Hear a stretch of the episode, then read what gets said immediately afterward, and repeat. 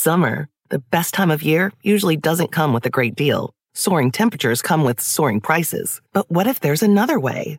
With IKEA, your summer plans can last longer than two weeks of vacation and be more affordable. Here, everyone can have lounge chair access, no reservations needed. From affordable outdoor furniture to stylish accessories, we have all the essentials you need to soak up summer in style, no matter the size of your space. Start planning a better summer with IKEA. It's your outdoor dreams inside your budget.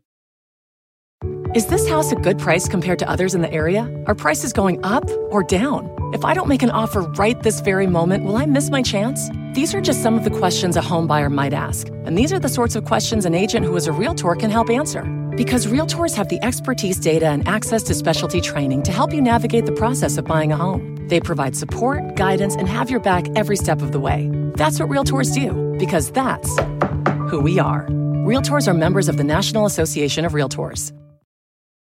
Dive into the start of summer at Whole Foods Market. Check out their summer splash event with sales on fresh organic produce, organic strawberries, and a fan favorite sale on Ben & Jerry's and Talenti. Explore deals on grill-friendly meats like organic air-chilled chicken breast, beef and chicken kebabs, all with no antibiotics ever from our meat department. Plus, grab easy sides from prepared foods and cool off with refreshing drinks. Kick off your summer and shop in store or online at Whole Foods Market today. Is there such a thing as a traveler? Not a Delta. Because we know on one flight, Mike in 8C prefers reality TV to reality. So we provide more than 1,000 hours of in flight entertainment. While on the flight after, 8C is occupied by Jen, whose favorite snack is tea. That's why we provide fast, free Delta Sync Wi Fi available for SkyMiles members, because at Delta, we know. Refill? Everyone flies their own way. Delta, keep climbing. Free Wi Fi available on most domestic flights. Terms of use apply. Life is a highway, and on it there will be many chicken sandwiches. But there's only one McCrispy. So go ahead and hit the turn signal if you know about this juicy gem of a detour.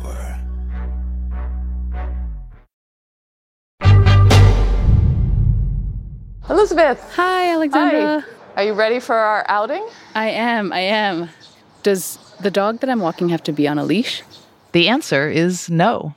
In fact, this episode is all about the lives of stray dogs, who are always off leash. Speaking of which, welcome to Off Leash. I'm Alexandra Horowitz. This is the podcast where we explore the relationship between humans and dogs. I'll invite an interesting person and their dog to join me for a walk, and then we'll see where the walk takes us. Today on the show, we walk into the world of dogs who live among themselves, unowned by people. We'll hear from a fellow researcher who studies free ranging dogs in Morocco. My first impression when I saw the photos was like, wow, these dogs just they, they look amazing. They're just running on the beach playing and they, they just seem so happy. We'll share the story of a stray dog who became something of a global celebrity. Boji is a regular Istanbul commuter, using the city's public transport systems to get around, sometimes traveling up to 30 kilometers. But first, I get to take a walk with the filmmaker Elizabeth Lo, who made a documentary called Stray about the many street dogs in Istanbul.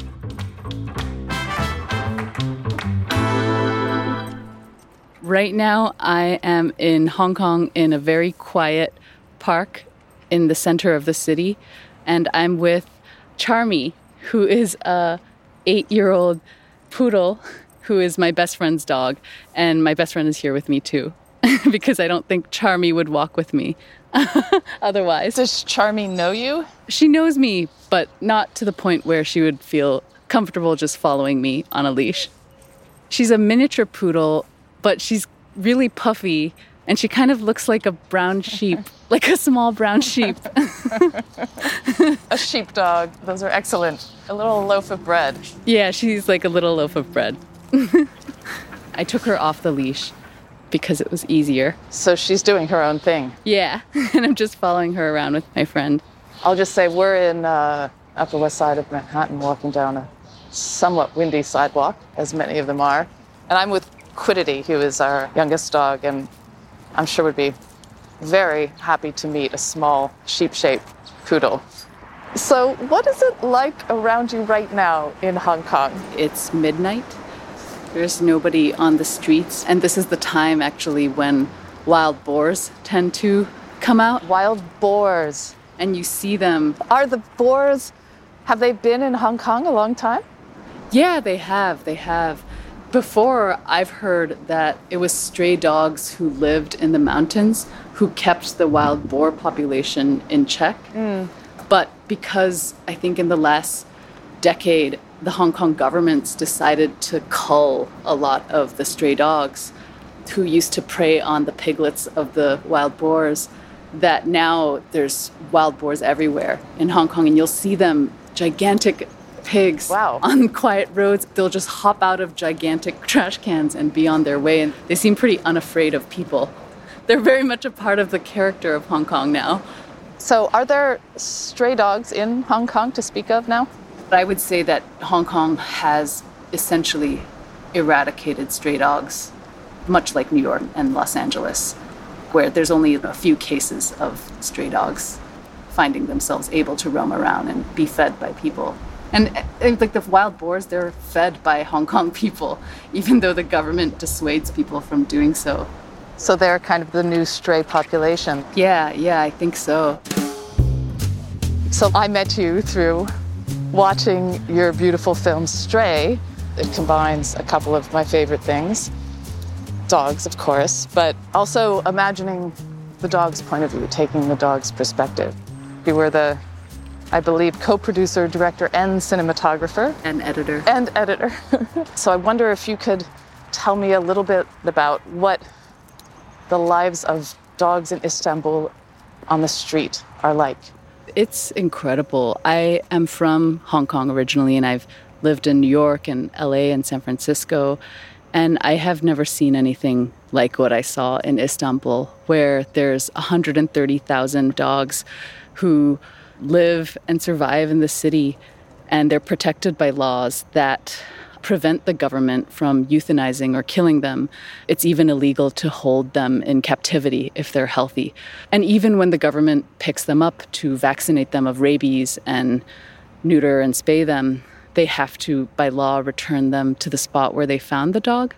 That's obviously not always put into practice or enforced, but that level of respect for dogs is incredible, and I felt it a lot because the dogs would each have the cafes and the cafe owners and butcher shops that they were familiar with. Oh, I hear a scuffle. That's just that's just Quiddity gobbling at a little doodle. A poodle? It's a little doodle mix, you know. What's a doodle? It was almost a poodle. A doodle. Wait, you don't have doodles in Hong Kong? No, what's a doodle? A doodle is a mix of a poodle and some other breed, and Oh. they've become incredibly popular. But so I want to get back, sorry, to Istanbul. What I wondered as I watched your film was how long it took you to meet the characters who wind up being protagonists in the film and what their response to you was. Could you tell me a little bit about that?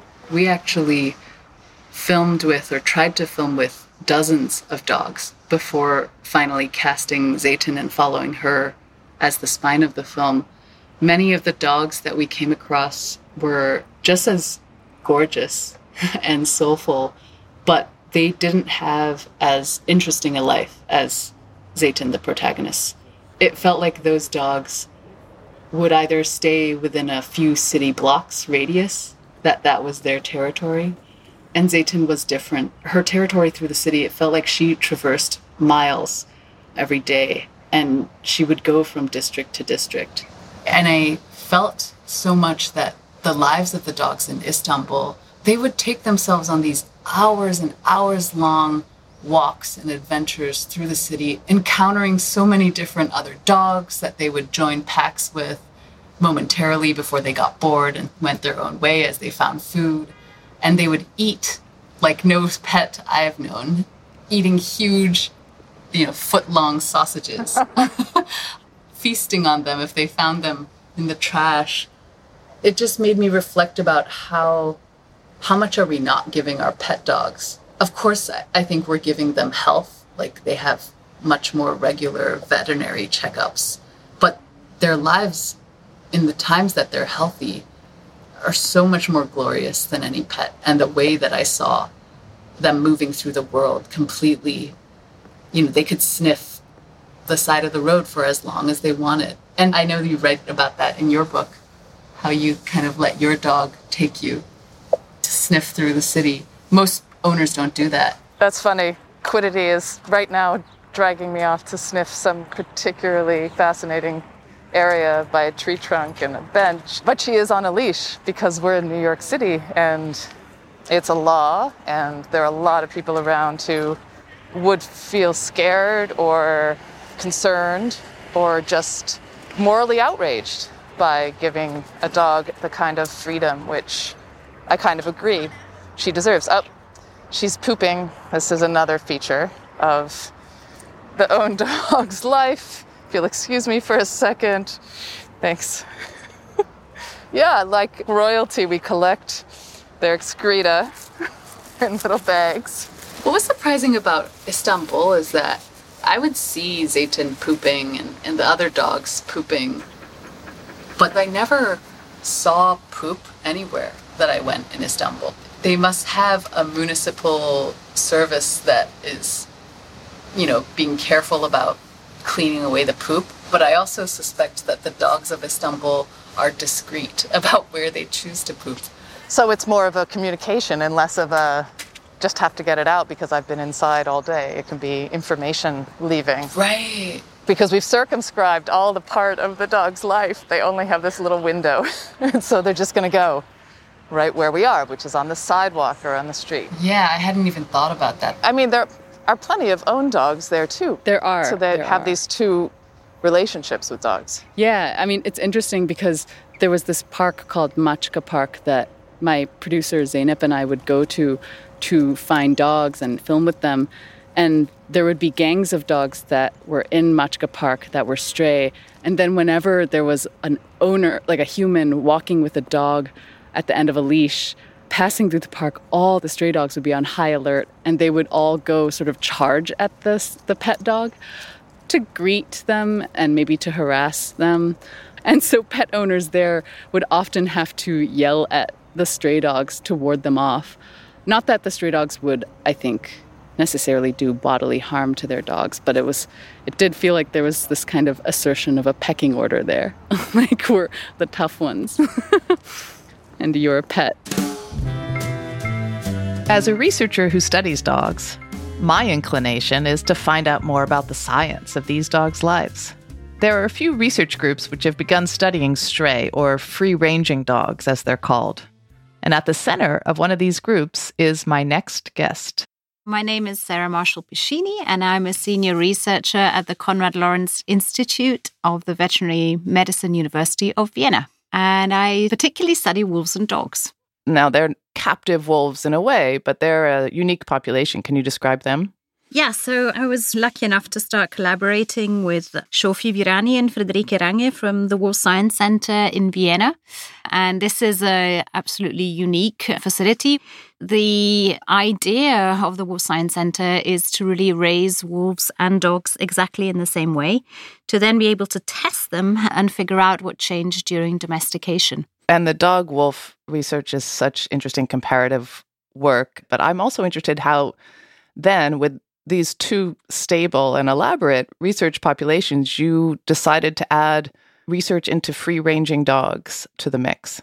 Yeah, so the Wolf Science Center really was born for this comparison, but of course it does have its limitation because it is a very peculiar population of dogs and a very peculiar population of wolves.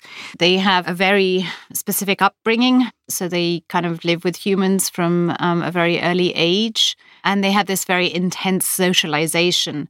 So I think there was everybody's real interest in trying to go a step further and kind of opening up to other populations.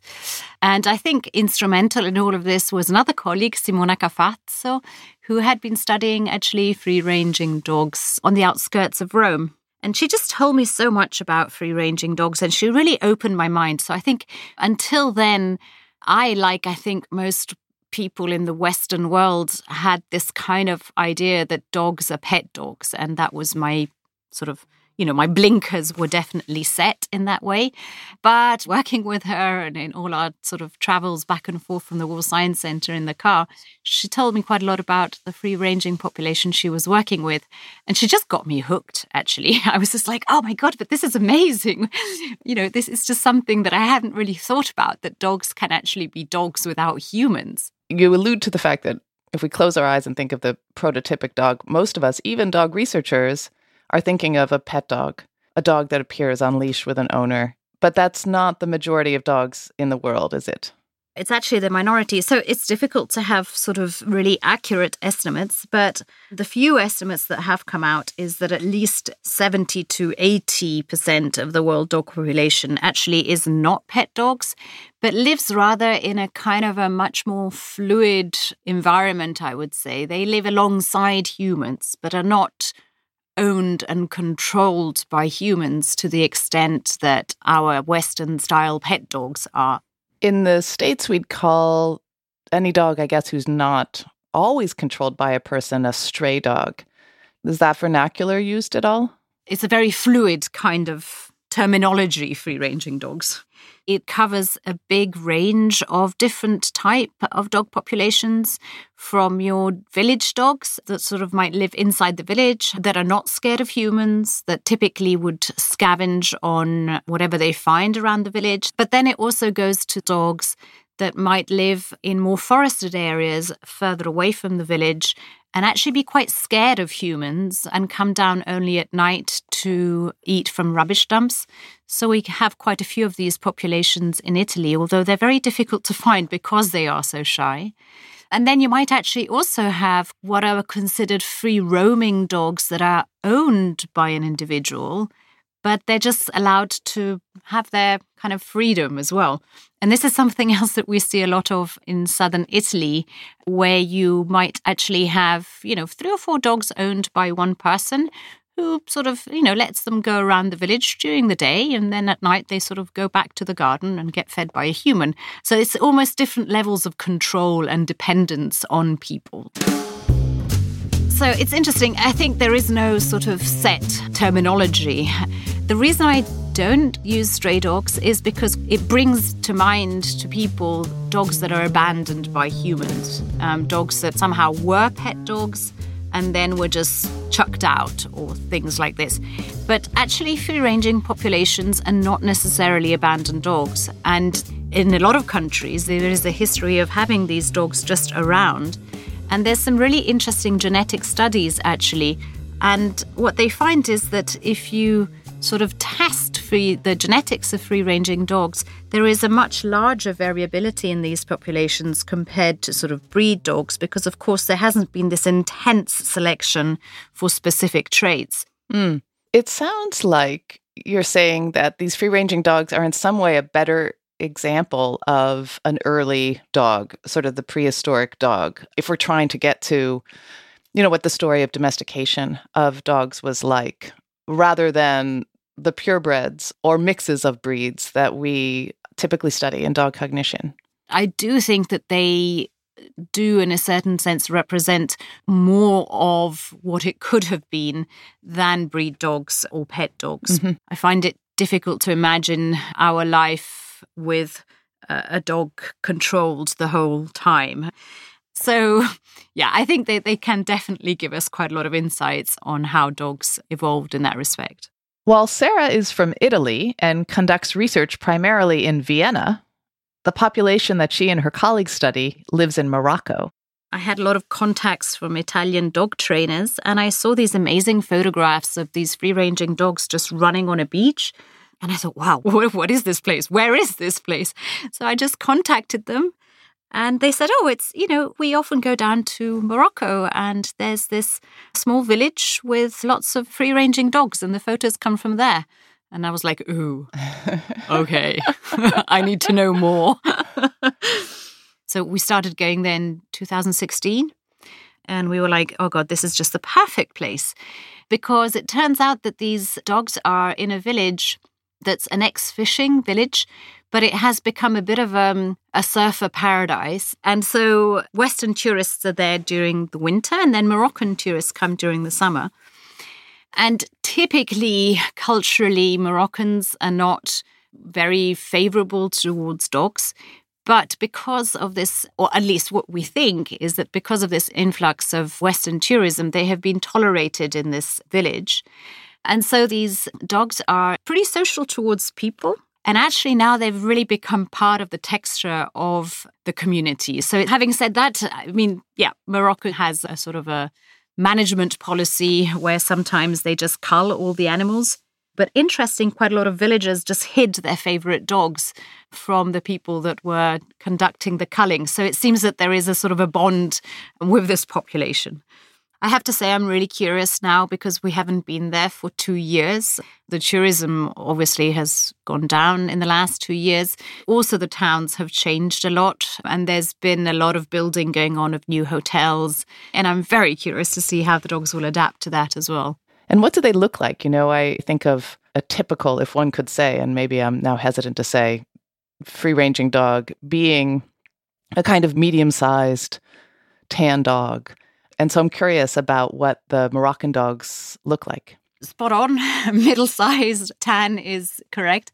Although we do have quite a lot of variation in coat color. So there's quite a lot of white, darker spots as well. So there's quite some sort of variability there. Also, given it's quite a warm country, that, that they have quite short hair. Can you describe to me the size of the population? So there's basically three villages, one after the other.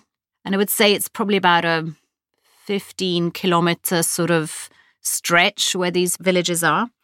And what's really interesting is that the number of dogs has been consistently stable around 150 to 200 dogs if we consider the third village, which we're just beginning to sort of explore a bit more now. The dogs are not necessarily completely the same year by year. So I think I would say that about 40% of the dogs we have found one year after the other. So it's not a super stable community. But what seems to be very stable is the number. So it's almost like there is a carrying capacity. so those three villages, the rubbish that they generate and the restaurants that generate also rubbish, can sustain that number of dogs. And there isn't a very good sewer system yet in these villages either. And even after the culling event, after about six months, the number went back up to the same number as before.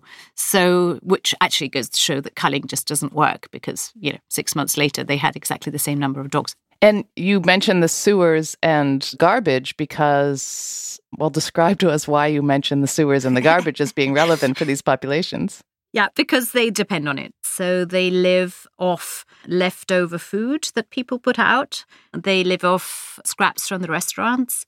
They live off the rubbish dumps and the sewers. So, yeah, for all those pet dog owners that are always sort of worrying that their dogs eat feces. Well, yeah, guys, I mean, yeah, that's probably what they did from the dawn of time. And it's actually potentially one of the reasons we keep them around. So, feces, yeah. I, I, the Moroccan dogs get very excited when they see a diaper. So, we are really just creating dog food for them in all possible ways. Absolutely. We are just kind of, you know, dog vending machines. They just press our buttons and well, there you go. After the break, we'll hear more from Sarah Marshall Pescini about her research studying these dogs.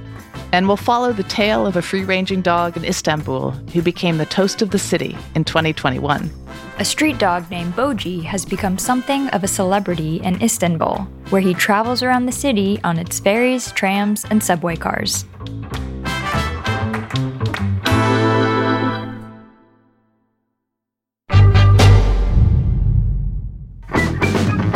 Welcome back to Off Leash. I'm Alexandra Horowitz. I've been talking to my colleague Sarah Marshall Pescini, who studies free ranging dogs in Morocco. She found out quickly that running behavioral experiments with this population of dogs was quite different than with the dogs and even the captive wolves she studies in Vienna. It was a huge challenge because you have in your head how you can do things with pet dogs and with Wolf Science Center dogs who are super sort of familiar with humans. But then you go down to Morocco and you think, hmm, let's, you know, what are we going to do with these dogs? Are we going to be able to do anything at all? You mean because basically with the pet dogs, they come into our labs and they're cooperative with the tasks that we present to them and with the dogs Exactly. and and wolves at the wolf science center they're acclimated Trained. to the fact that there are lots of little studies that happen occasionally these unusual situations that we set up with them Yeah, exactly. And all these animals are used to having strangers around, are used to, I don't know, very banal things, wearing a collar and a leash. And if you want to do a little sort of study, one person can hold the dog by the collar or on the leash, and the other person can show him an object or can do a pointing task or do funny gestures that the dog to understand if the dog understands them or not. And it seems very easy because we start from the idea that, well, you can hold a dog still and by putting a collar and a leash and an owner behind them. but with the free ranging dogs, it's more like, oh, look, there's a dog. Oh, it's gone. So you're like, hmm, end of you have to experiment yeah, exactly. End of experiment. Didn't even start. So it was all a huge learning curve. We used Martina's car as our kind of testing lab, if you want. martina lazzaroni is a phd student working with sarah who headed up the project When you compare wolves and dogs, dogs are more social, more attracted towards people. Mm-hmm. And so the idea of the free ranging dogs was to do this study with this population to be able to sort of see if it was comparable to the dogs at the Wolf Science Center. We were interested to know if we set up a situation where you had two people, one feeding the dog and the other one offering cuddles to the dog. First of all, would they accept it? Would they be interested in this kind of situation? And second, if we got to the point that the dog actually had experienced both people, one that gave cuddles and one that gave food, what would they choose? Would they choose then to come to the cuddler or to the feeder? And yeah, so it worked quite nicely. So we would drive around, and at a certain point, we would find a dog, we would stop the car. One person would come out at a time from the inside of the car and suddenly open the door and pop out. And that person, if it was the cuddler, would kneel down and try and entice the dog to go towards them and do a little bit of a cuddle session. And instead, if it was the feeder, they would pop out of the car and invite the dog to come over and have food. And then the two people would re disappear in the car and pop out again together at the same time, and the dog could choose. And interestingly, they were super social in wanting to have cuddles as well as food. In the end, we didn't find there was a preference for one or the other. It seemed to be a very individual preference. Some dogs really chose the person that the cuddle provider, let's say, and some chose the vending machine. so there wasn't a single preferred choice.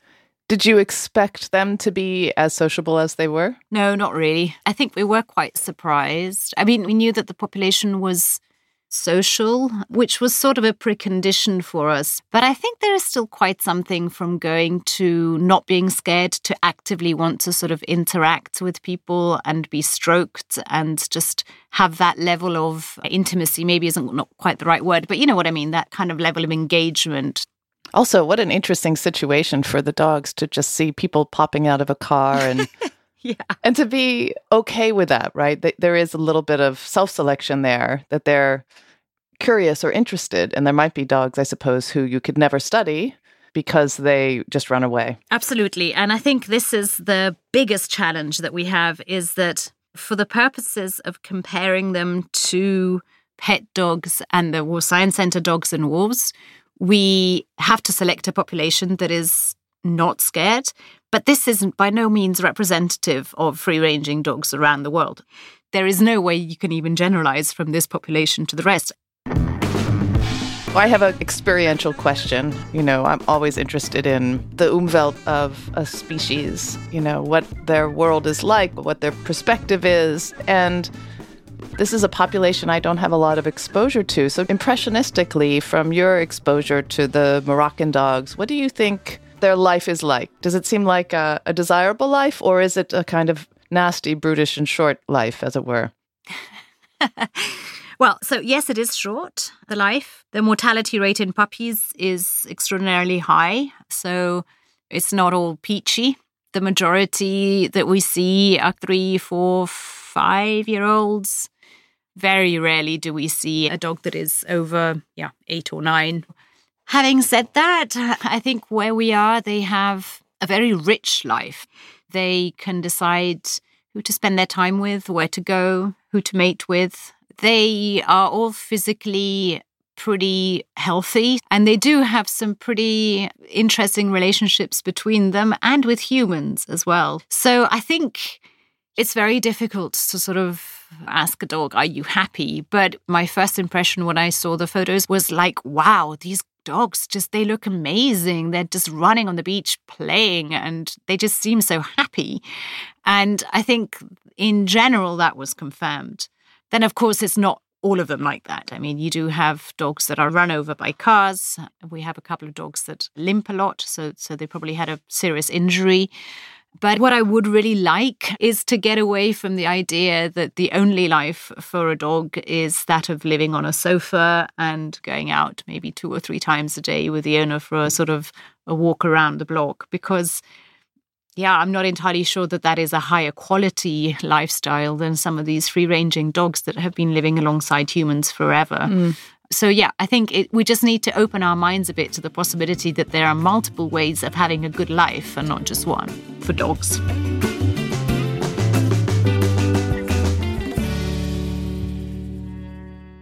While Sarah and her team study communities of stray dogs, once in a while the stories of individual strays come to our attention and tug at our heartstrings. A subway riding dog in Moscow Laika, the 15 pound Russian stray who became the first dog sent into space. Or Zeytin, one of the dogs featured in Elizabeth Lo's film.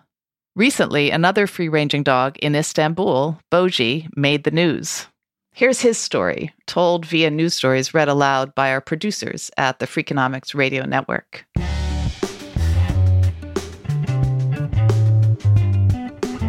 A street dog named Boji has become something of a celebrity in Istanbul, where he travels around the city on its ferries, trams, and subway cars. Boji is a regular Istanbul commuter, using the city's public transport systems to get around, sometimes traveling up to 30 kilometers. Most days, he will pass through at least 29 metro stations and take at least two ferry rides.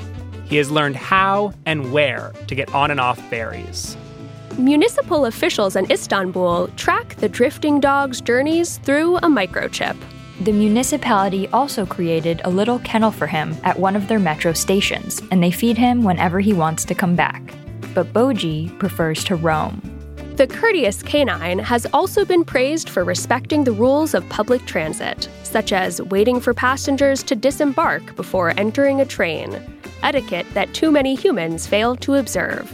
The dog even has his own Twitter and Instagram accounts with tens of thousands of followers. Now it seems that Boji has found himself caught in the middle of Turkey's polarized political climate, with one side of it attempting to frame him. A popular street dog named Boji was recently accused of defecating on the seat of a train in Istanbul in Turkey. Then came a video posted by the Istanbul municipality spokesperson, Murat Ongun. It showed a man taking feces out of a plastic bag in his pocket and planting it on the tram seat. After these speculations, we are afraid that someone would harm Boji. That's why we want to give the dog to someone with a house and a large field, said Murat Ongun, the municipality spokesperson. The statement by the spokesperson led to rising demand for adopting Boji, with people applying to the municipality in scores. A Turkish billionaire has adopted Boji, Istanbul's beloved stray dog.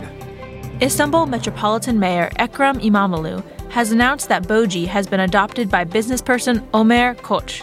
Posting a message on his Twitter account, Ekrem İmamoğlu has said Boji now has a home where he can roam around with ease and run freely. Boji will have a sheltered home away from the people who want to hurt him and where he may run as he wishes.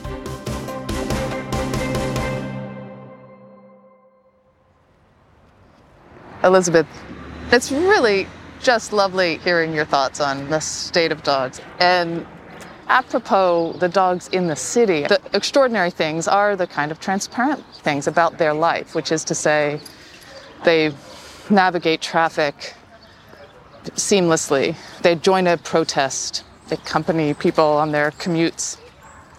They're curious about owned dogs.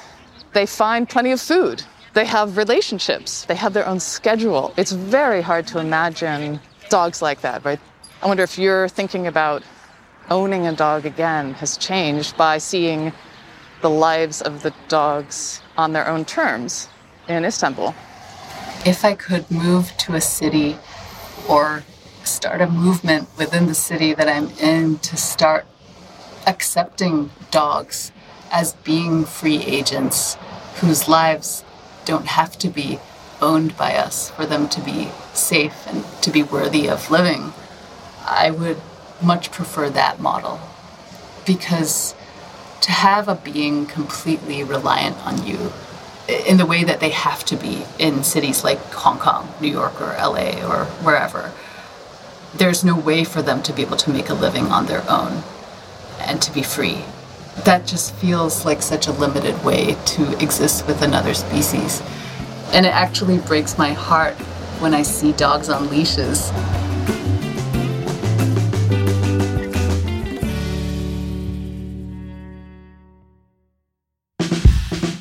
It's an intriguing idea for those of us walking dogs on leashes to think about. Over the course of my own life, I've lived with several former stray dogs who mostly came to our family via shelters, which rescued them from the streets. Rescue is the word they use.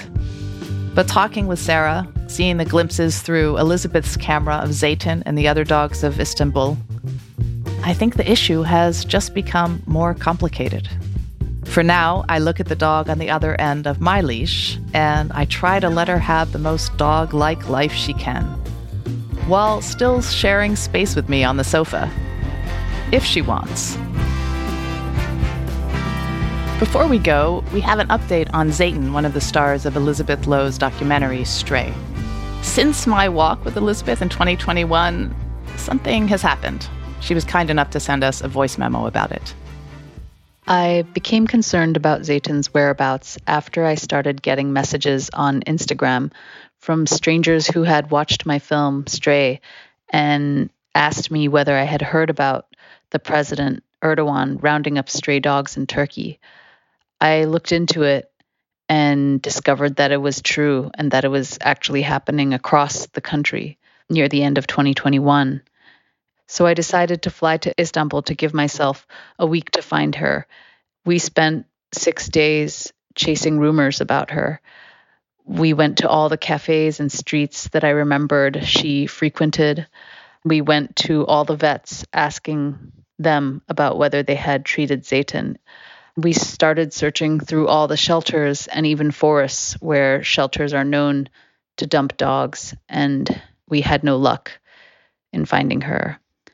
On the night before our departure from Istanbul, we had nearly given up, but by chance on our way to dinner, we spotted this tan brown stray dog who was about the size of Zeytin, curled up inside a cafe I had never seen her go to before. It took us about 15 minutes of comparing photos that I'd taken of her, of where her ear tag was, what color it was, to realize that it actually was Zeytin and that we had miraculously found her by pure chance. And so we put a GPS tracking collar on her and asked a local Turkish animal advocate to come help us to take her to our hotel room. And then I had to figure out what to do.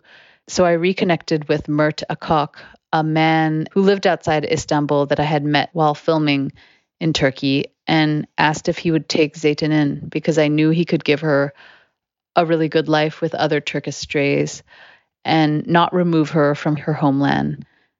It was bittersweet because I knew that this glorious chapter of her life, roaming the streets of Istanbul freely, had come to an end. But it comforted me to know that the second chapter of Zeytin's life would be healthy and safe. Thanks to Elizabeth Lo, Charmy, Sarah Marshall Pescini, and to you for joining us on this walk today. Off Leash is produced by Stitcher and Renbud Radio and is part of the Freakonomics Radio Network, which also includes Freakonomics Radio, No Stupid Questions, People I Mostly Admire, and Freakonomics MD. This episode was produced by Molly Getman and Lyric Bowditch, with help from Jared Holt, Allison Craiglow, Gabriel Roth, and Stephen Dupner. It was mixed by Greg Rippin and Jeremy Johnston. Our staff also includes Neil Carruth, Zack Lapinski, Ryan Kelly, Rebecca Lee Douglas, Morgan Levy, Julie Kanfer, Emma Tyrrell, Jasmine Klinger, Eleanor Osborne, Jacob Clemente, and Alina Kulman. Our music was composed by Luis Guerra. To see behind the mic photos of all the dogs you met in this episode, or to share your thoughts on the show, follow Off Leash on Instagram and Twitter at Off Leash Show. You can also shoot us an email at offleash at freakonomics.com. To find a transcript, links to research, and a newsletter sign up, go to freakonomics.com. As always, thanks for listening.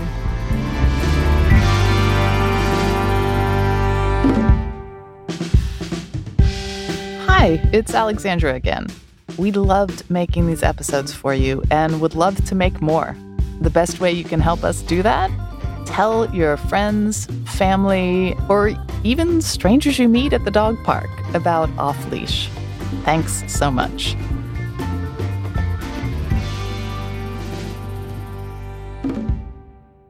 There are some pet dogs that have a fantastic life and some pet dogs that have an absolutely abysmal life. You know, the number of coats that the dogs has doesn't necessarily mean that it's going to make them happy, right? In fact, it might be an inverse relationship. yeah, maybe, maybe.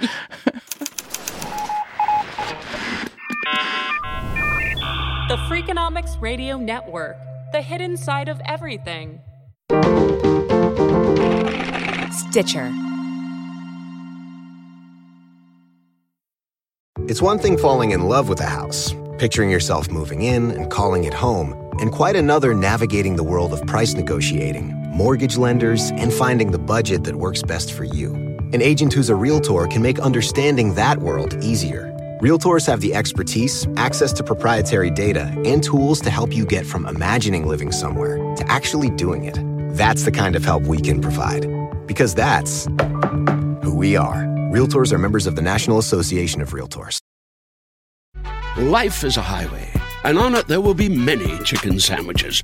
But there's only one McCrispy. So go ahead and hit the turn signal if you know about this juicy gem of a detour.